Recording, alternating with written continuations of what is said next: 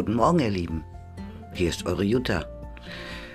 Ja, nachdem ich ja hier in Facebook äh, ein Video gepostet habe über einen sehr merkwürdigen Vorgang bei einem Pferdekauf, hatte ich so viele Leute gehabt, die gesagt haben, mach doch mal einen Podcast, aber ich wusste nicht, wie das geht. Jetzt habe ich mich durchgewühlt und hier wird es in Zukunft ganz viele tolle, lustige Geschichten geben rund um spanische Pferde, Pferdekauf, Pferdekäufer und alle möglichen Anekdoten, die euch mit Sicherheit tierisch zum Lachen bringen werden.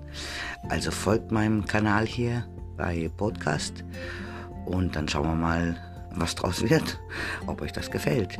Ich schicke euch liebe Grüße aus Spanien. Tschüss.